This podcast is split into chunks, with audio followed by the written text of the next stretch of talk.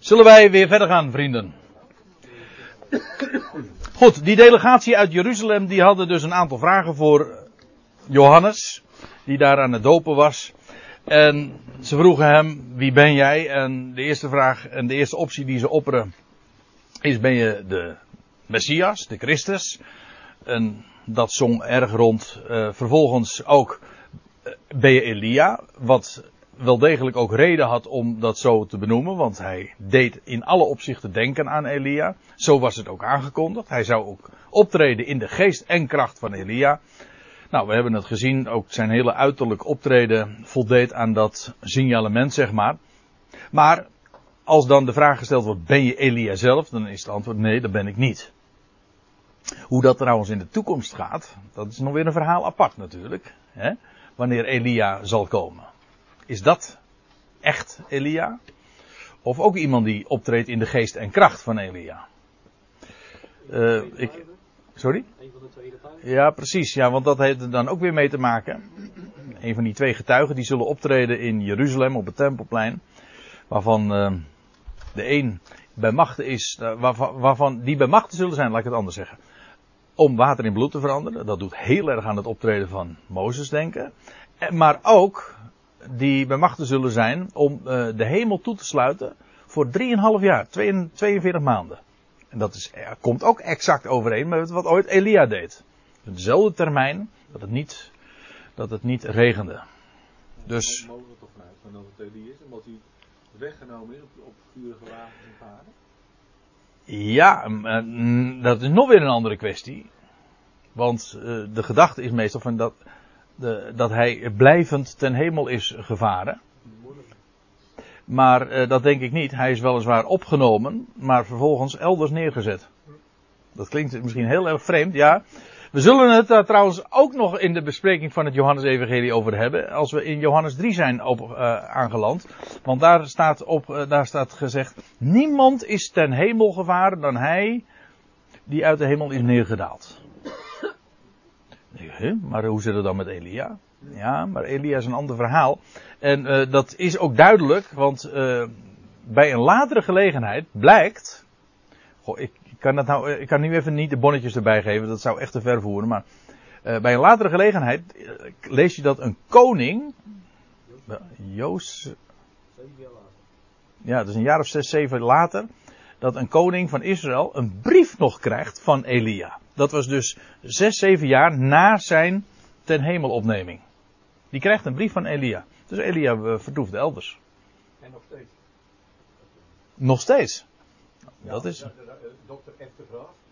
Oh, die heeft het erover dat Elia nog steeds hier is. Oh, dat is een optie die ik nog nooit gehoord heb, man. In de borg. Uh, ja. ja. ja. Was hem toch? Was hem toch? Ja. Nou, uh, u, ziet, uh, als je het hierover hebt, dan, uh, dan in, in no time heb je het over, over allerlei andere vragen. In verband met de eindtijd, over de identiteit van die Elia die ten hemel is opgenomen. En wat is er verder mee gebeurd. Een heel boeiend verhaal, maar ik stel voor dat we dat eventjes parkeren, want dat voert een beetje te ver van dit onderwerp af. Maar ze hebben nog een pijl op een, uh, hoe zeggen, een pijl op een boog, hè? Ja, en dat is, bent u de Christus? Nee. Bent u Elia? Nee. Zijt gij de profeet? Let op dat bepaalde lid wordt weer de profeet. Niet een profeet, want daar was, dat was goed te verdedigen. Nee, maar zijt gij de profeet? Met andere woorden, de aangekondigde profeet waar, uh, waar iedereen uh, van weet wat wij bedoelen. En waar die vraag dan weer aan ontleend is, dan moeten we naar uh, Deuteronomium 18 gaan. Want dat was al in de dagen van Mozes aangekondigd. Een de profeet die ooit zou komen. En ik neem u daar eventjes naartoe. Deuteronomium 18, dan lees je in vers 15. Ik wil niet de hele passage lezen, maar er staat: Een profeet uit uw midden, uit uw broederen. Dat zijn woorden die gesproken worden dus door Mozes. Een profeet uit uw midden, uit uw broederen, zoals ik ben, zegt Mozes, zal de Heere uw God u verwekken. En naar hem zult gij luisteren. Ik zal mijn woorden in zijn mond leggen en hij zal alles tot hen zeggen wat ik hem gebied. Met andere woorden, Mozes zegt, er komt een keer een profeet, zoals ik ben, van dezelfde orde als ik. Zoals Mozes de woorden Gods heeft doorgegeven, zo zal hij ook de woorden Gods doorgeven. En trouwens, als je nog even doorleest in vers 19 en 20, dan uh, herken je die woorden, want die worden later weer door Petrus aangehaald in Handelingen 3 op het Tempelplein. En dan gaat het heel uitdrukkelijk hier. Deze profeet is niemand minder dan Jezus Christus zelf. Deze aangekondigde profeet. Dat is de profeet die van dezelfde orde is, die ook het woord van God zal doorgeven op, uh, op dezelfde wijze zoals ooit Mozes dat deed. Niet, die niet uh, de representant is van het oude verbond, dat was Mozes. Maar die is de representant van het nieuwe verbond, namelijk Jezus Christus. Is dat dan ook straks Jezus Christus die het volk Israël terugbrengt? Naar het land. Naar het land, ja precies. En het woord, de woorden Gods zal spreken. En nogmaals, uh, het gaat nog even door, deze aankondiging. In Deuteronomium 18. En let dan op, zoals dat er later door, door Petrus wordt aangehaald op het tempelplein. In Handelingen 3. Naar aanleiding van die genezing van die verlamde. Die bij de Schone Poort zat, weet u wel. Dat, ook dat wil ik nu even uh, verder uh, parkeren. Ja, waarom? Uh, omdat dat zou ook weer te ver voeren. Ik wil alleen eventjes uitleggen of in ieder geval aangeven waar, waarover zij het hebben. Kijk, dit is natuurlijk allemaal opgetekend vanuit een Joodse context. Zij wisten over wie ze het hadden. Zij wisten, wij verwachten de Christus, wij verwachten Elia, wij verwachten de profeet. Dat was voor hen gewoon, ja, ABC van hun toekomstverwachting. Dat was aangekondigd, beloofd en in hun Bijbel stond hun, de Tenach, stond dat opgetekend. Vandaar dus die vraag, die delegatie van Levieten en priesters vanuit Jeruzalem die naar Johannes komen en zeggen van ja, wie, wie ben je? Wie claim je te zijn? Nou, en vandaar dus deze vraag. En als er staat, ben jij de profeet? Ja, dan doelt dat op, op dat wat al is aangekondigd in, in, in Deuteronomium 18. En dan begrijp je het, waar, waarover, uh, waarover ze het hebben. Anders begrijp je domweg de vraag niet. En ook hier is het antwoord weer negatief van Johannes. Hij zegt nee. Maar dan vragen ze. Ze zei tot hem: Wie zijt gij? Wie ben je dan wel? Wij moeten toch antwoord geven aan hen die ons gezonden hebben. U, u, merkt, je proeft het helemaal. Dit is een officiële delegatie. Zij kunnen natuurlijk niet uh, onverrichte zaken weer naar, uh, naar Jeruzalem terugkeren. Zij willen antwoord geven. Wat zegt u van uzelf? Nou, en dan geeft hij antwoord. Hij zei, ik ben, en dit is een citaat uit Jesaja 40, vers 3. Hij zegt, ik ben de stem van één die roept in de woestijn. Dat wil zeggen, ik ben het waarvan de profeet Jezaja ooit al sprak. Namelijk dat er iemand zou gaan getuigen. Ik ben de stem. Iemand die getuigt. Ik herinner trouwens eventjes aan de eerdere bijbelstudie die, eh, die we hielden over Johannes 1 vers, wat was het? Vers 7. Dan staat er, eh, er trad een mens op van God gezonden, wiens naam was Johannes. Deze kwam als getuige om van het licht te getuigen. Hij was het licht niet, maar was om te getuigen van het licht. Wat er dus ook al op wijst dat het volk dus blind was. Dus ze zagen het licht niet en hij ging getuigen van dat licht. Wel, dat is, hij zegt, ik ben de stem. Van één die roept in de woestijn. Dat is nog steeds in onze taal een bekende uitdrukking. Als jouw, uh, ja, het woord wat je doorgeeft geen gehoor vindt, dan, dan ben je iemand die roept, een, dan ben je een roepende in de woestijn. Zo zeggen we dat, hè. Niemand uh, is er die luistert. Wat trouwens niet helemaal uh, trouwens klopt. Het idee is niet zozeer dat er niemand luistert. Het idee is, uh, bij, uh, die roept in de woestijn. Het geeft vooral aan. Ja, het is letterlijk waar. Johannes die doopte daar in de, daarbij de woestijn. In de woestijn van Judea. Aan de andere kant van de Jordaan. Maar ook figuurlijk is het waar. Dat wil zeggen, in godsdienstig opzicht was het volk inderdaad zo dor en doods als het maar kan. Een woest, een woeste plek was het geworden. Waar geen, laat ik het anders zeggen, waar geen levend water. Eh, dat wil zeggen, het woord, een levend woord werd gesproken. In godsdienstig opzicht was het dor en droog. Het was slechts traditie wat klonk. Wat mensen zeiden, en dat is nooit levend. Levend is gewoon als je het woord zelf laat spreken. Wel, dat deed hij. Hij zegt, ik ben de stem van een die roept in de woestijn. Uh, trouwens, dat het inderdaad een woestijn is, dat blijkt ook uit een ander opzicht, in geestelijk opzicht. Want er wordt gezegd, maak recht de weg des Heren. Hij moest dus de weg effenen. Dat wil zeggen, die weg was niet effen, die weg was niet recht. Nee, men had de weg van de Heer juist verdraaid. En lees het maar na in, het, in de profeet Jezaja. Dat is het grote verwijt. Ze, dit volk eert mij met de lippen. Omdat, uh, onlangs heb ik het. Nou, staat me bij dat ik het uh, in deze dagen nog uh, geciteerd heb. Maar in ieder geval, in, in Jezaja lees je dan in Jezaja 29. Dit volk eert mij met de lippen, maar hun hart is verre van mij. Daar hun ontzag voor mij een aangeleerd gebod van mensen is. Dat is gewoon allemaal mensenwerk, mensenwoorden en tradities. En nou kwam deze Johannes in de geest en de kracht van Elia en hij maakt er weg, effen, de recht, de weg van de Heer. Zoals ook inderdaad de profeet Jezaja al gesproken had. Hij was dus met recht dus die wegbereider. Dat is wat hij deed. En er staat er nog bij, en er waren sommigen afgezonderd uit de fariseeën. Eigenlijk staat er, kijk het maar na in de interlineair. En zij, en als u het mij vraagt, gaat het gewoon over degene, die delegatie die tot hem was gekomen. Uh, zij waren afgevaardigd uit de fariseeën.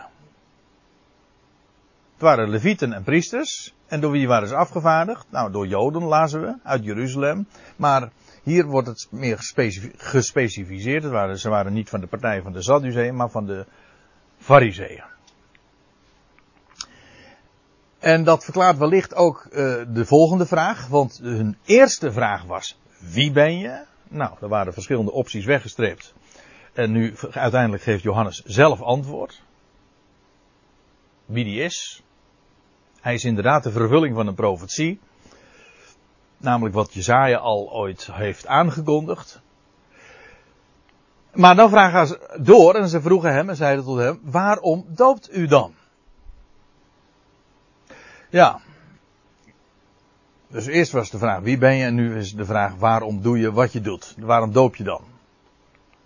Indien je de Christus niet bent, of indien gij de Christus niet zijt, nog Elia, nog de profeet. Kijk, het idee is, de Messiaanse tijd, de tijd van de Messias, als de profeet zou komen, de Christus zou komen en Elia zou komen. Dat is allemaal de tijd van de, de dag des Heren, of hoe dat ook maar heten mag. Wel, die zou ook voorafgegaan worden door een algemene reiniging. En ook dat is weer iets wat we, wij als niet-Joden, als uit de natieën, eh, misschien moeilijk begrijpen. Daarom plaats je even in het idee. Ik zei al, dopen, het ritueel reinigen, was voor Israël, voor Hebreeën, een heel bekend fenomeen. Dat deed men. Bij allerlei gelegenheden. en men wist dat als de Messias zou komen, dan zou dat ook gepaard gaan met een, een, een, een algehele reiniging.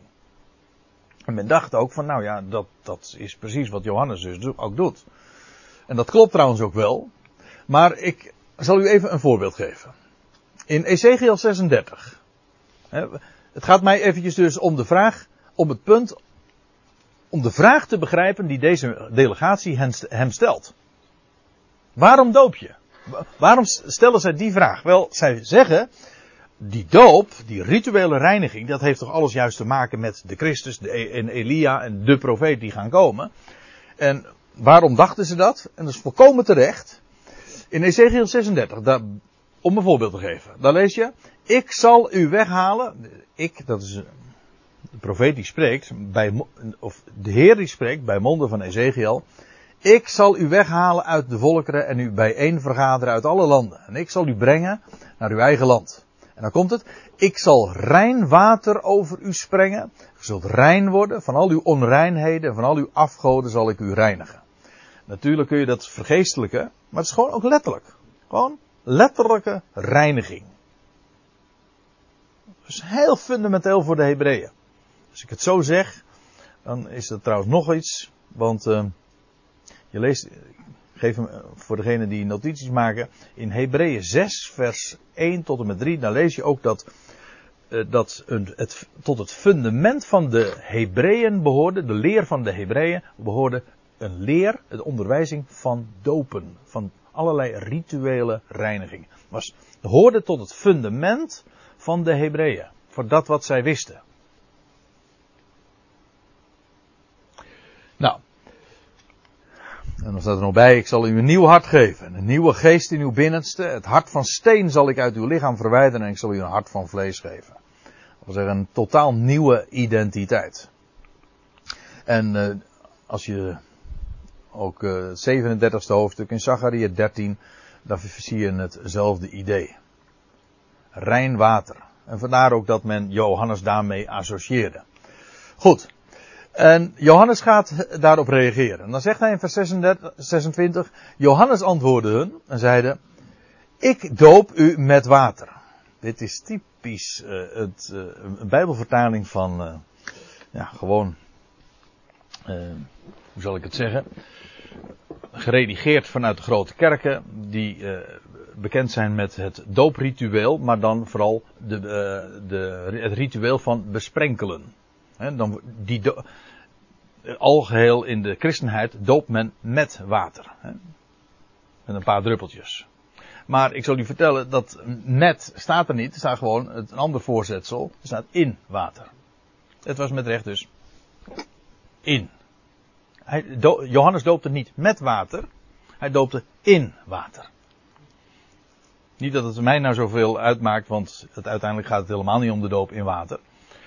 Maar daarover straks meer. Maar in ieder geval, er staat niet met. Het is echt dus. Hij doopte in de Jordaan.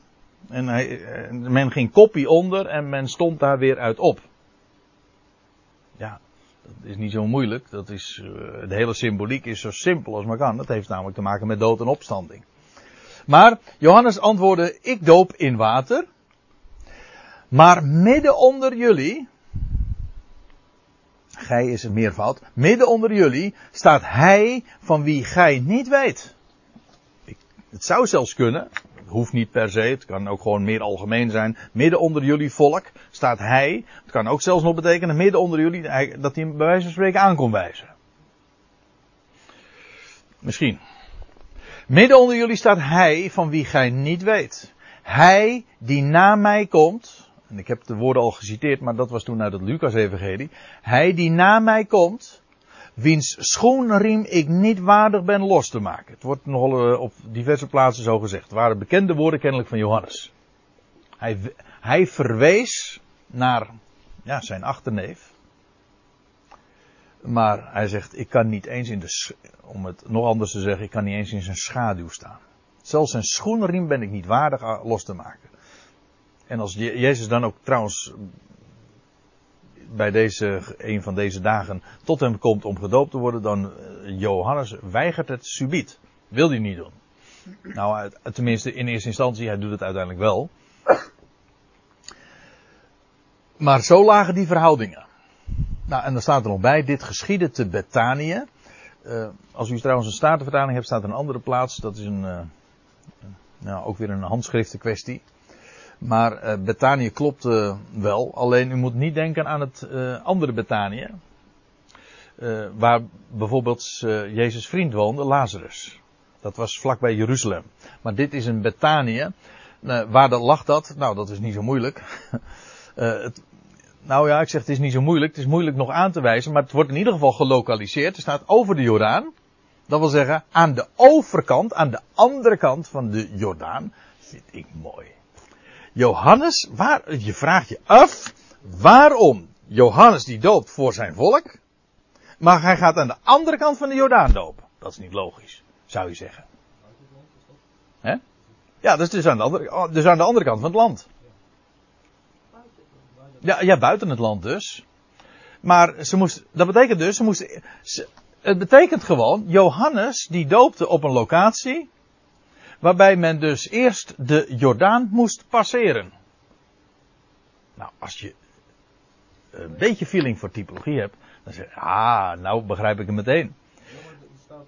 Statenvertaling, deze dingen zijn gezien in Betabara, Ja, over de Jordaan, en dat is, uh, betekent, hu- huis van overscheping. oké. Dus een, een soort met uh, of zo. eh. Ja. Oh, dat men er op die manier kwam. Ja, dat je niet door de Jordaan heen hoeft. eh, Ja, de Ja, veren. Ja, maar je leest ook het. het was een doorwaardbare plaats waarschijnlijk. Ja, de veren, de ponden, of in ieder geval een plek waar men door, door kon trekken of over kon trekken. Het kan zelfs een brug geweest zijn of zo, weet ik veel. Want je leest in, de, in, ook in andere geschiedenis, die geschiedenis van Ehud. U weet wel die, eh, met, dat, eh, met, die, met het korte zwaard. Die richter, dan lees je ook over de veren van de Jordaan. De veren, het, het pontje, zeg maar. was vroeger ook gebruikelijk om een, eh, een, een, een ja, van, van hout op de bodem te leggen, waar we afwater en dan konden de mensen dan- Ja, ja. Gewoon een plek waar men van de ene kant van het water naar de andere kon. Ja. Ja. Maar het gaat even om het punt dat, ze, dat Johannes dus aan de andere kant van de Jordaan doopte. Dus men moest de Jordaan door, eh, door. Men moest de Jordaan passeren. Dat is een mooi woord trouwens, passeren. Want passeren heeft, ons werkwoord passeren, heeft komt to pass, maar het heeft te maken met paasga. Met overslaan. Overtrekken, Oh, skippen eigenlijk is het. Met passeren met Pasen dus. Dus exact, het heeft allemaal dezelfde wortel.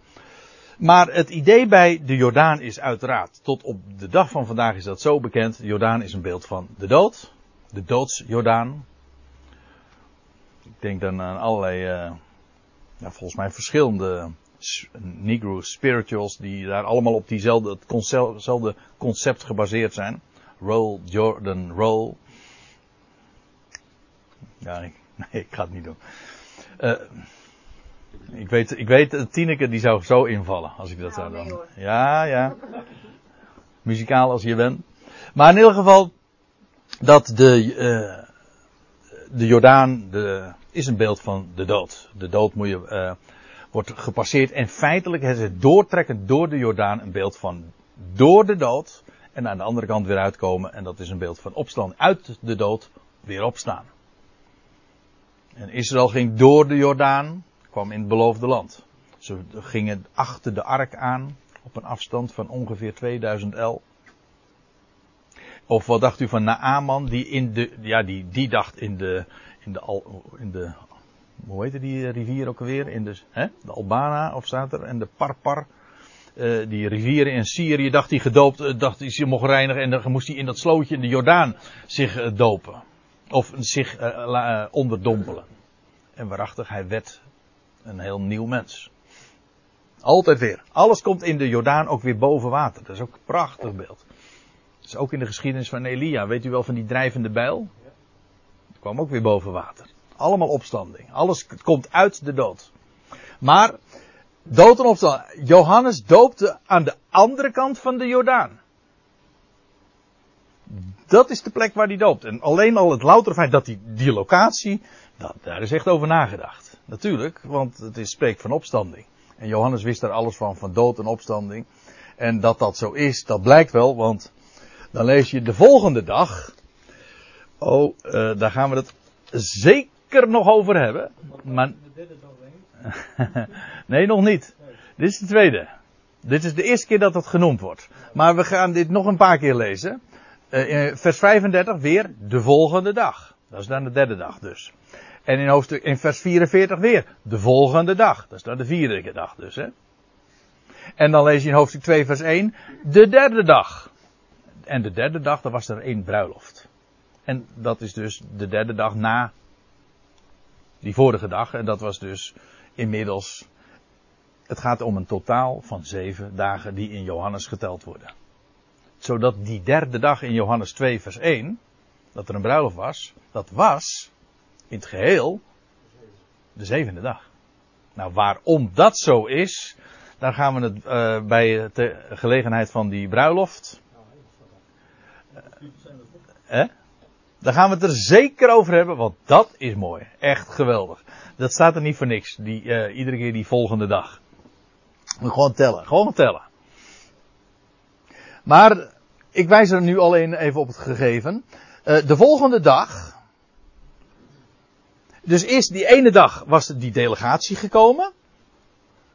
Nou, die, wordt, uh, weer, die is weer uh, naar Jeruzalem gegaan. Maar nu staat er, de volgende dag zag hij Jezus tot zich komen. En hij zei, zie het lam Gods, dat de zonde der wereld wegneemt.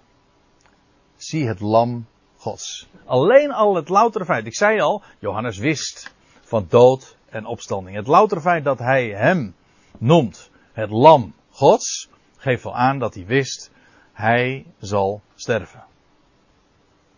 En niet zomaar, hij is het lam Gods. Dat wil zeggen, hij is de vervulling van, van al die lammeren die ooit in de, tot dusver ge, geofferd zijn. Ik zei al, hij was de zoon van een priester. Hij wist waar hij het over had. Maar hij, deze priesterzoon wijst op het lam. Het lam. Namelijk het het lam van de God. Ziet u? Dat is wat er staat. Het lam, zie, kijk, het lam van de God. Dat de zonde van de kerk wegneemt. Ja, ik lees het eerst even traditioneel.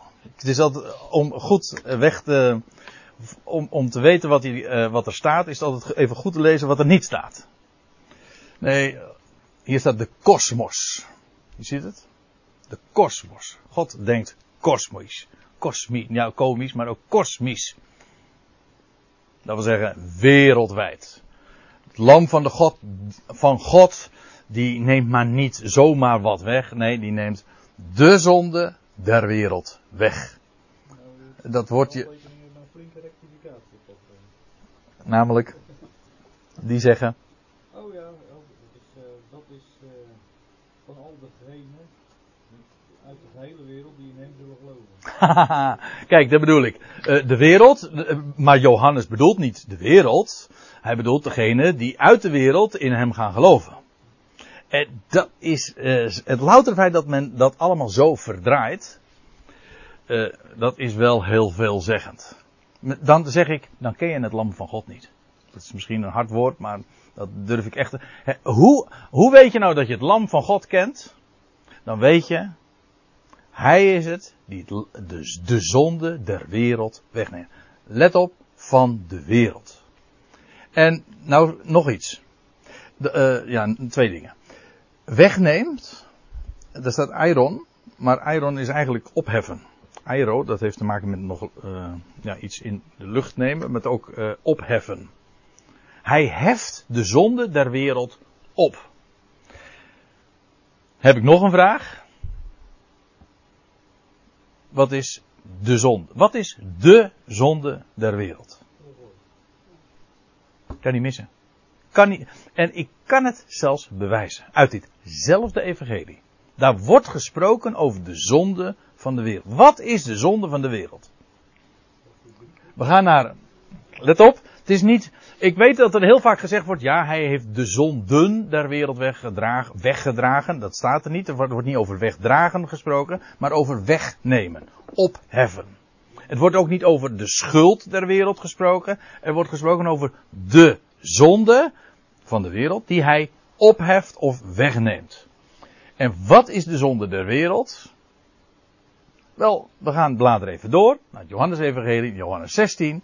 En dan, en dan lees je in, dat Jezus in de opperzaal zegt, dan kondigt hij de komst van de geest der waarheid aan. En dan zegt hij, als hij, dat wil zeggen de geest der waarheid komt, dan zal hij de wereld overtuigen van zonde en van gerechtigheid en van oordeel. En dan gaat hij dat uitleggen. En dan zegt hij van zonde. Hoezo? Nou, omdat zij in mij niet geloven. Wat is de zonde der wereld? Dat is ongeloof. Uh, ja. De zonde der wereld, dat is dat zij niet geloven. Dus men zegt, ik bedoel, dat is de kerkelijke verklaring. Sorry dat ik het scherp zeg, maar dat doe ik met opzet. De kerkelijke verklaring zegt, ja, de wereld, Johannes zegt wel de wereld, maar hij bedoelt uh, die paar, want relatief is dat maar een paar, die paar die uit de wereld in hem geloven. Nou, als je dat zegt, dat is ongeloof. dat is juist ongeloof. Als je, als je dat zo kleineert, het lam, als je het lam God zou kennen, dan zou je hem ook de credits geven, namelijk dat hij het is. Hoezo het lam van de God? Wel, hij is het die de zonde der wereld wegneemt. En wat is die zonde der wereld? Dat is ongeloof. Wat doet, wat doet het lam van God? Hij neemt het ongeloof weg. Dus is ongeloof een verhindering voor het lam van God? Nee, juist niet. Het karakteristieke van het lam van God is juist dat hij het, de, de zonde van de wereld wegneemt, namelijk het ongeloof neemt hij weg en, en geloof geeft hij daarvoor in de plaats. Hij overtuigt. Hij overtuigt. Dat is zijn werk. Ja, ik, dat is schitterend.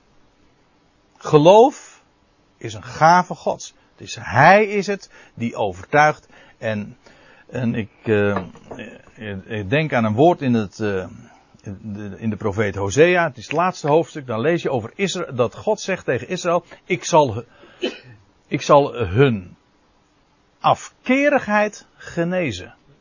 Daar wordt afkerigheid zelfs een aandoening genoemd. En, en de Heer is de heelmeester. En wat doet hij? Wel, dat afkerige hart geneest hij. En dat, dat wil zeggen, hij maakt er een gelovig hart van. Hij neemt het stenen hart weg. En het vleeshart, we lazen het zojuist toch in Ezekiel 36 geeft hij ervoor in de plaats. Men zegt, ja, maar de zonde, dat is, daar kan, daar kan, ja, dat, dat, uiteindelijk is het de mens die zichzelf redt? God heeft alles mogelijk gemaakt. Nou, de mens moet nog één ding doen. Ja, als hij dat ene ding niet doet, ja, dan, is het, dan, is, dan komt het never nooit meer goed. Maar één ding. Ja, nou, maar dat is nu juist dus feitelijk de finishing touch in de algemene concept van de kerk is. De finishing touch is dat wat de mens doet. Nou heb je weer. Dus een mens wordt uiteindelijk behouden door zijn eigen werk. Namelijk zijn geloof, zijn keuze. Maak uw keuze, zo was het nog, hè? Stond er op het. Ja, we hadden het voordat we hier eh, begonnen, hadden we het eventjes over het evangelische koffiezetapparaat van uh, Ari. Ja, dat is een heel evangelisch apparaat, want er staat, uh, hoe, hoe staat het? Maak uw keuze. ja. Dat een keuze maken zeer Ik kan alleen maar zwarte koffie kiezen. Ja.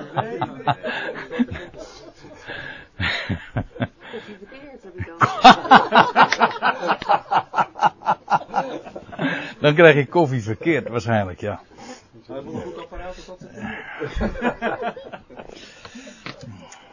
Maar uh, even, dit is zo fundamenteel. Het lam van God.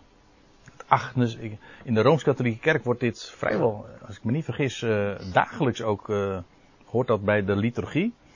Uh, het Agnes Dei wordt dan gezongen, toch? En dat, uh, en dat, en in het Agnes Dei, het Lam Gods, wordt ook uh, inderdaad ge, gezongen over die de zonden der wereld wegneemt. Meervoud, maar dat klopt dus niet. Het is de zonde der wereld. En de zonde der wereld, daarvan, dat is precies die zonde waarvan men zegt, ja, dat is het enige wat het Lam Gods niet weg kan nemen. Maar dat is juist wat hij wegneemt. En waarvoor zetten ze dan daar een N achter? Ja, uh, verzonnen. Er staat, men maakt er de zonden van, maar de schrift spreekt gewoon over het lam gods dat de zonde der wereld wegneemt. Dus, dus heel specifiek de wereld, maar ook de zonde. En hij neemt het weg. Met andere woorden, succes verzekerd. Het lam gods doet waarvoor hij gekomen is, namelijk de zonde der wereld wegnemen. Wil je het lam van God eren? Vertel dit. Getuig daarvan en het is, het is zo'n geweldige waarheid. God denkt echt zo groot, zo kosmisch en dat is, hij gaat alles rechtzetten.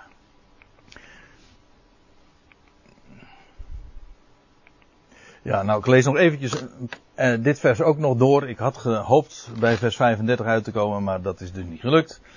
Uh, deze is het, zegt Johannes nog, van wie ik zei, die na mij, of na mij komt een man, komt een man die voor mij is geworden.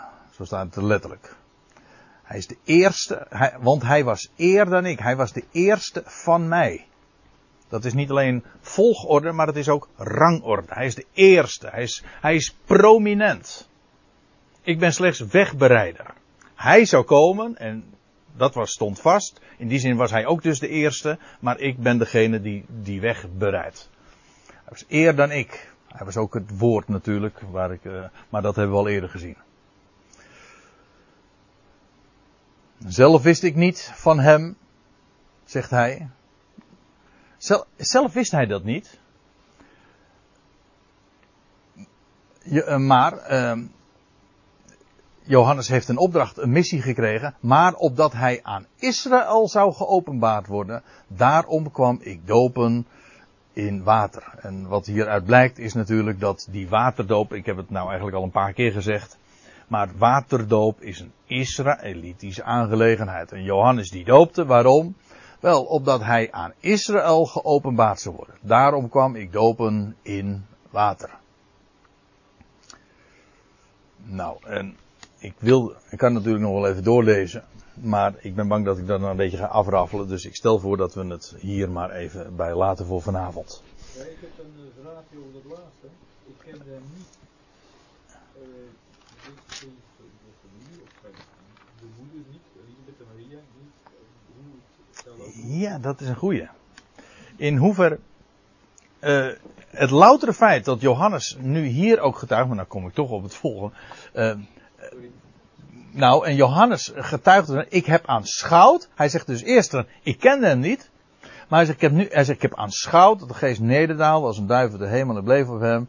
En, uh, nou ja, en dan staat er, en ik kende hem niet, maar hij die mij gezonden had om te dopen met water, die zegt tot mij, op wie gij de geest ziet neerdalen en op hem blijven, deze is het die in Heilige Geest doopt. En ik heb gezien en getuigd dat deze de Zoon van God is. Dat wist hij dus allemaal. Hij heeft gezien en, ook gehoord. Ja, maar ook werkelijk dat hij dat uh, wist van wie de Zoon van God, dat hij de Zoon van God was, is, die, is, dat is pas hem duidelijk geworden bij de doop. Kennelijk. Want hij zegt, ik heb het nu gezien en getuigd. Maar daar is meer over te zeggen, dus ik stel voor dat we daar de volgende keer nog uh, wat, uh, wat meer over zullen opmerken. We zijn vanavond weer, zoals wel vaker gebeurt, niet zo heel erg veel opgeschoten. En dat gaat een heel lang project worden op deze manier, het Johannes Evangelie. Maar dat is niet erg, vind ik. We doen niet uh, aan een race, dus. Zullen we het hierbij laten voor vanavond dan? Goed, ik sluit nog even af met dankgebed. Machtig God en Vader, we danken u dat u ons zo'n rijk woord hebt gegeven. Een woord dat ons altijd op elke bladzijde wijst op uw zoon. Degene die u verwekt hebt. Degene die u hebt aangekondigd en beloofd en die alles gaat vervullen wat u voornemens bent te doen. Die nieuw leven aan het licht bracht, door de dood heen. En dat alles spreekt, daar, daarvan spreekt, niet alleen in de natuur, zoals we aan het begin van de avond al opmerkten, maar ook in alle rituelen, in alle dingen die gebeuren. De doop die Johannes volvoerde, sprak van nieuw leven, van opstanding. En hij wees op het lam van God dat de zonde der wereld wegneemt. We danken u dat u werkelijk zo groots bent. Een grote God. Voor wie niets te wonderlijk is. En die, die de hele wereld op het oog heeft. En wij zijn zo bevoorrecht dat we nu al mogen geloven. U hebt ons nu al overtuigd. Maar we weten zeker. Eens zal de hele wereld het weten en getuigen. Hij is het lam van God. We danken u, Vader, Dat we een groot God mogen kennen, zijn liefde van zijn liefde mogen getuigen. En dat u alles plaatst, alles in uw hand hebt. En dat ons leven daardoor zin en inhoud heeft. We dragen ons zo op voor de rest van deze avond. Breng ons daar waar we verwacht worden. We danken u dat we voor uw rekening zijn en dat u geeft wat we nodig hebben. In de naam van uw zoon, de redder van deze wereld. Amen.